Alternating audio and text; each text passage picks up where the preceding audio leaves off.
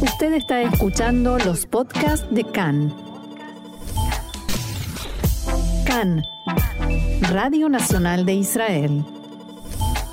Eh, estamos en línea con Carlos Tapiero, que es vicedirector general de la Unión Mundial Maccabi y jefe de la delegación Maccabi Mundial en la Organización Sionista Mundial. Carlos, te quiero dar nuevamente la bienvenida acá en español. Marcelo Kisilevsky te saluda. ¿Cómo estás? Marcelo, querido, muy feliz de estar con ustedes. Gracias por esta oportunidad. Y te llamo para que nos cuentes cómo te fue en tu viaje. Estuviste en Basilea en el 125 aniversario del primer Congreso Sionista Mundial, exactamente en el lugar, en el Stadtcasino, donde se organizó, donde se llevó a cabo, organizado por Herzl, el primer Congreso Sionista, que fue lo que prácticamente hace que estemos hoy aquí. Contame cómo te fue. Fue muy conmovedor. Vamos a comenzar por ahí. fueron eh, dos días eh, y medio, tres días de mm, trabajo de reflexión, de representatividad también, ahora te voy a decir en términos de Maccabi Mundial, em, eh, de reunión de gente que pensamos diferente en términos de qué es lo que el sionismo tiene que hacer hoy, pero que todos trabajamos por él. Fue, em, fue muy feliz. Eh, yo creo que hay que ser cínico para no entender la trascendencia de semejante evento. 125 años eh, de eh, de ese visionario, de ese primer momento que nos dio a nosotros la, la posibilidad de, estar viviendo más de 70 años en el Estado de Israel eh, fuerte, desarrollado, crecido, que hoy vivimos nosotros, vos y yo y tantos otros que decidimos sumarnos a esta tierra y a este país como nuestra patria, como la patria de elección. Eh, fue muy, muy, estuvo muy bien organizado primero. Esto, hay, hay, que, hay que hacer honor a quienes lo merecen. ¿Qué hubo? Mundial como... Mira, mira, fue, fue em, primero tuvimos eh, grandes capacitadores, grandes em, conferencistas. Eh, desde la la, la, la, representante de la familia Rothschild, okay, que, que puede mostrarte ahí un poquito cómo, cómo funcionó eso desde aquel eh, esa misma familia que armó pueblos completos aquí, como Zichron Jacob, como Maskeret Batia, ¿ok? Em, hasta eh, quizás el, rabino de la senadora más, más exitosa de los Estados Unidos, Rabbi David Wopi, em, desde em, eh, visionarias en términos de cómo comprender el judaísmo desde distintas lecturas, como la doctora Ruth Calderón. tuvimos por supuesto, la presencia de muchos eh, políticos importantes hoy de la vida de Israel, eh, pero también... Eh, Estuvo el presidente Herzog también, ¿no? Claro, claro, este, este también es el tema. Este, también tuvimos esto que trasciende a la política, que es la presencia de este hombre que nos representa a todos, el presidente de Israel, que nos debe representar a todos desde cada uno su, su propia lectura de qué se tiene que hacer en este país para solucionar nuestros, nuestras dificultades con nuestros vecinos, eh, y eh, cómo armar de esta sociedad una sociedad mejor para nosotros y para el mundo. En cuanto a eso, Marcelo, eh, fue muy, muy hermosa la, la conferencia, aunque corta, del doctor Mija Goodman. Y, y, me permito acá quizás citar en tres frases el corazón de sus palabras. Sí, por favor. Herzl escribió dos libros. Él escribió eh, El Estado Judío, que fue un, panfleto, es un libro muy cortito, en donde, donde decía iba de lo universal a lo particular, así como las otras naciones están consolidando su bien nacional y están eh, transformándose en estados, de igual forma el pueblo judío merece y tiene el deber de recuperar su patria histórica y restablecerse como nación. Ese es el Estado judío. Pero en Alt-Neuland, en el Estado Nuevo Viejo, este, está este segundo libro de Herzl, que sí es libro, él como novelista, él como periodista, como como periodista Marcelo, claro. Eh, él, em, eh, ahí él, pone una visión que es al revés, que va de lo particular a lo universal. Esta reflexión de doctor Goodman, que, que realmente está muy bien. Eh, entonces, ¿Cómo transformar a Israel? Entonces, eh, esto, esto es una, eh, un aporte mío quizás, en eh, Orla Goim, Luz para los Pueblos, pero es en el mismo espíritu de lo que él decía. ¿Cómo hacer que Israel sea justamente ese vector que, que resuelva, por ejemplo, el problema eh, tremendo que viven tantas sociedades hoy a partir de la New Media, eh, de las grietas, de estas rupturas sociales de unos contra otros en cada país. Y que quizás Israel podría ser ese laboratorio que le enseña al mundo cómo funcionar mejor, justamente siendo tan, tan diverso. Eh, la verdad es lindo porque es como dos formas distintas de ver desde el pasado al presente y del presente al futuro. Y como que Herzl también así lo concibió. No sé si fue así exactamente en la, en la propia visión de Herzl, pero eso es lo lindo del judaísmo, ¿no? que siempre vivimos interpretando y sumando nuestra propia lectura de cada generación. Además hay que aclarar que esta famosa profecía de Herzl de eh, en cinco años, máximo en 50, he creado el Estado judío, máximo en 50 años la gente lo va a ver, eso no lo dijo en el primer Congreso sionista, sino que lo escribió después eh, guardadito en, el cuarto de su hotel en, eh, en su diario, ¿no?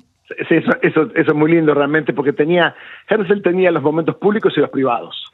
sí, eh, eh, efectivamente, cuando vuelve del, primer congreso, él escribe, eh, hoy hemos fundado al futuro Estado de Israel. Lo, lo, que es realmente maravilloso. te digo, en, en, términos, si puedo permitirme algo personal, pero también institucional, para mí fue también cerrar un em, capítulo que desarrollamos con mucha profundidad con los directores ejecutivos de Maccabi de todo el mundo. Solo dos meses atrás, en el mes de mayo, ahí hicimos una unidad, iniciamos en Budapest, donde nace eh, Herzl y su mejor amigo y doctor y cofundador del sionismo, Max Nordau, padre de Maccabi, padre ideológico de Maccabi.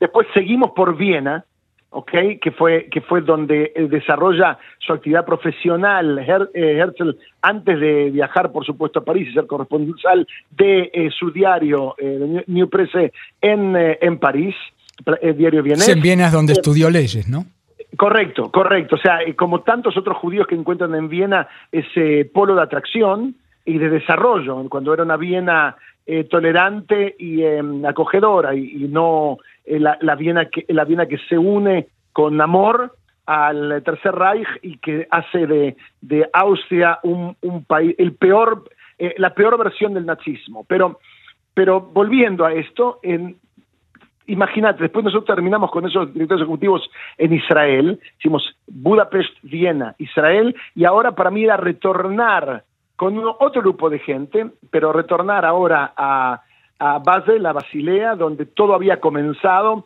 desde el punto de vista de su labor eh, y su producto final, que, la verdad que acabó con su vida eh, apenas, eh, ¿cuántos? del em, tres, cinco, siete años más tarde. en el, en el, sí, en el 1904, él fallece a la edad de 44 años. Correcto, correcto.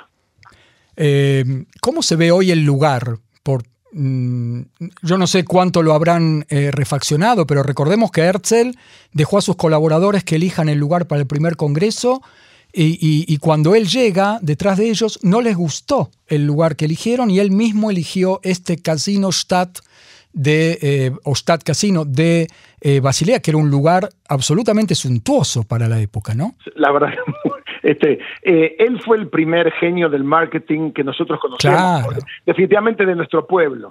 Eh, primero hay que decir que se llama Casino de Estado, Stad Casino, pero, pero que no es un casino, es un salón, un super salón de conferencias, sería una gran sala de conferencias.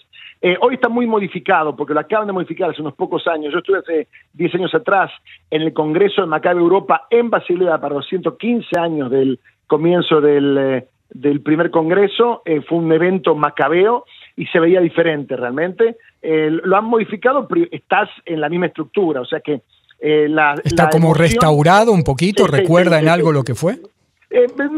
sí, paredes, balcones, eso seguro, sí. por supuesto hay otros cambios, pero, pero la emoción es la misma, porque es el mismo edificio físicamente desde afuera, entonces es muy como, es definitivamente muy conmovedor. Pero, pero acá esto que, mencionabas, que es tan importante, eh, Herzl, em, él, él pensó que podía apelar a los corazones de los judíos que ya estaban integrados en sus sociedades y que eran muy prósperos. Y terminó finalmente apelando. Y ellos dijeron, no, estamos emancipados en nuestros propios países. Necesitamos una emancipación nacional. Gran error, está bien, que Herzl también vio, entre paréntesis, eso quizás hay, hay que mencionar. Pero, pero los que se sumaron fueron básicamente judíos mucho más pobres que venían de Europa Oriental. Y eh, cuando llegaron al Congreso estaban muy mal vestidos y él quería tener algo muy suntuoso. Y él eh, siguió consumiendo la fortuna familiar, que era la fortuna fundamentalmente de la familia de su mujer, eh, y le compró a cada uno un frac para que todo el mundo estuviese eh, en la forma, eh, para que fuera lo mejor representativo del pueblo judío así visto. Y realmente las fotos que tenemos del primer congreso fueron, te diría, hasta más dignas y más impresionantes que las de este Congreso 125 años, después, por muy bien que estuviese la gente vestida. Además, como un buen experto, un buen periodista y un buen experto en marketing y en, puesta en escena, no nos olvidemos que él era dramaturgo también. Correcto. Había invitado a la prensa de toda Europa, no solamente a, los medios judíos, por decir un ejemplo. Eh, correcto. Este, el, impacto que logró, eh, pero definitivamente también la esperanza que despertó en las almas y los corazones eh, de los judíos que vivían en una opresión cotidiana en todo Centro Europa, en, Rusia, con persecuciones tan violentas, con pogroms tan espantosos.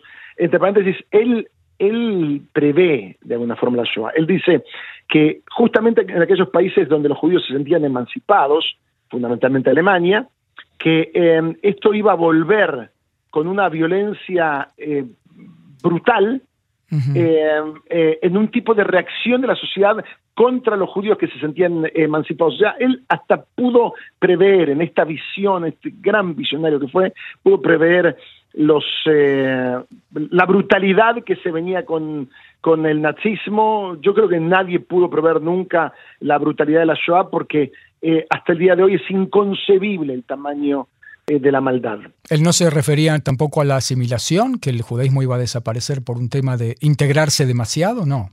No, eh, no, eh, digamos, él también venía de un ambiente así. En el sentido de un hombre, era un hombre optimista. Él era un optimista, obviamente. Claro. Entonces, él, él, él pensaba que podía haber que iba a ser algo sincrético, donde iba a haber, este, iba a estar la cultura judía, la, la, gran, la gran creación judía por un lado y todo la, el gran aporte del Occidente a ese mismo pueblo que era un pueblo iluminado, el pueblo judío. Y él quería llevar ese cosmopolitismo también a Israel, hablaba de, de, las óperas que iba a haber en Israel y todo. y hoy en día hay óperas en hebreo cuando él pensaba que la gente iba a hablar en alemán o en francés, es muy gracioso eso. Eh, ¿Qué se habló del futuro? O sea, ¿cómo sigue el sionismo una vez creado el Estado de Israel de acá en más? Mira, em, no, fue, no fue un congreso de el sionismo hacia dónde, porque no lo fue. Fue, fue, tuvo un tono más de reflexión y de celebración.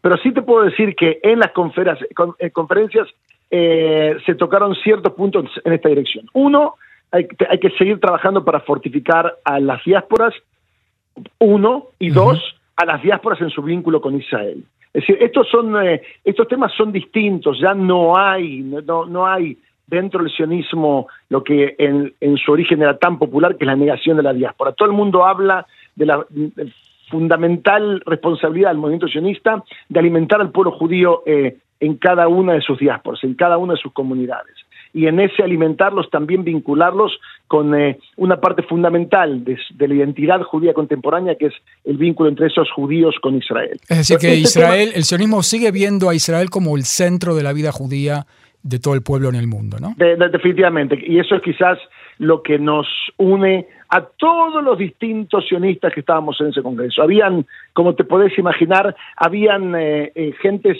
de unas y otras eh, corrientes. corrientes. Bueno, 1.400 líderes fueron invitados. correcto, correcto.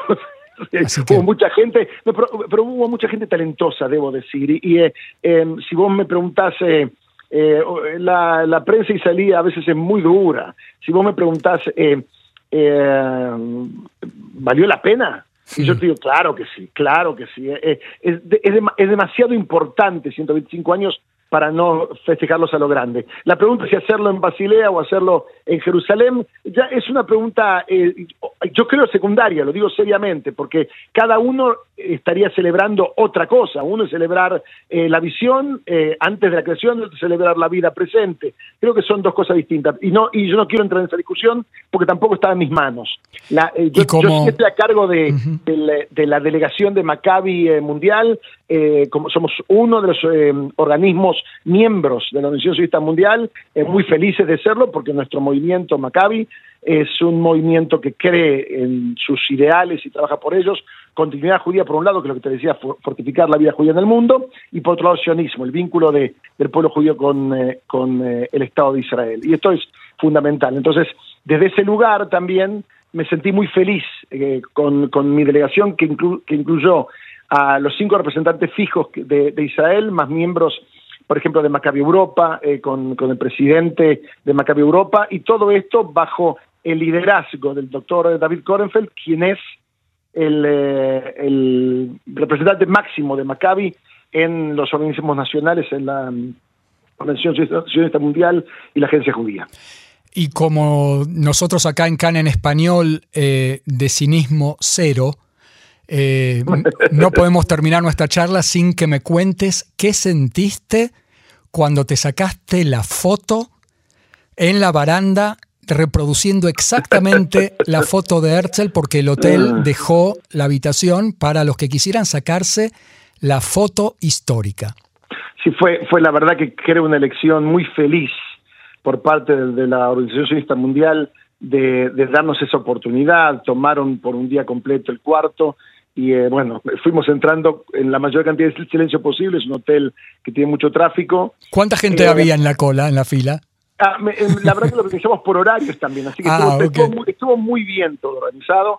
Eh, mira, em, ese, ese mini instante de estar ahí es ocupar el lugar de otro, quiero que quede claro, es decir, eh, el otro es, es el grande, es el que nos marcó el camino, eh, y es sentirse un poquitito, un poquito eh, en sus zapatos, es decir, bueno, Teodoro, acá, acá, acá estamos intentando continuar con, con, tu dirección, con tu camino, con y viendo lo que vos veías, ¿no? claro. No sé, no sé, él veía mucho. Él, veía, no, correcto, lo literal puede ser, pero él veía mucho más que yo y veía mucho más, creo, que todos nosotros. Eh, eh, tenía, tenía eh, si te hablo ahí sí con, una, con un sombrero rabínico, aunque la nebuá se terminó hace dos mil años atrás, la profecía, debo decir, la profecía, debo decir que él tuvo todas las características de un, de un profeta, alguien que vio el y además, futuro con, toda, con todos sus componentes también, con, con, sus bondades y sus maldades. Y además, donde algunos podrían ver esa eh, fotografía, esa reconstrucción, donde cada uno se quiere ir a sacar la foto eh, como una frivolidad, yo lo veo eh, como un gigantesco homenaje humilde desde el lugar de cada uno de los que se sacó esa foto a, a Teodoro Herzl. Ah, así lo viví. Desde el punto de vista más espiritual, incluso. yo, digo, así lo viví yo, así lo viví yo, lo viví con una tremenda emoción, con una tremenda Y te voy a decir más, sí hubo que hacer un poco de cola, porque obviamente no es que estaba, estaba organizado, pero no era, no era una, una, una bola de, de, billar perfecta, redondita, siempre hay que hacer cola. Y eh, podíamos quizás salirnos y regresar más tarde, y em, yo, como estaba a cargo de la organización de mi, eh, de mi delegación, lo sugerí por lo bajo. Dije, sí, quizás, y la reacción fue inmediata. De todos, no. Es decir, la gente estaba esperando ese momento de poder eh, sentirse un poquito bajo la sombra de, de aquel gigante. Eh, sí, definitivamente un homenaje a Herzl, y te diría que todo este, este encuentro grande en Basilea fue un homenaje a Herzl, a su figura, a su visión y a su acción, porque al final del día eh, fue él con su trabajo quien nos legó el Estado de Israel.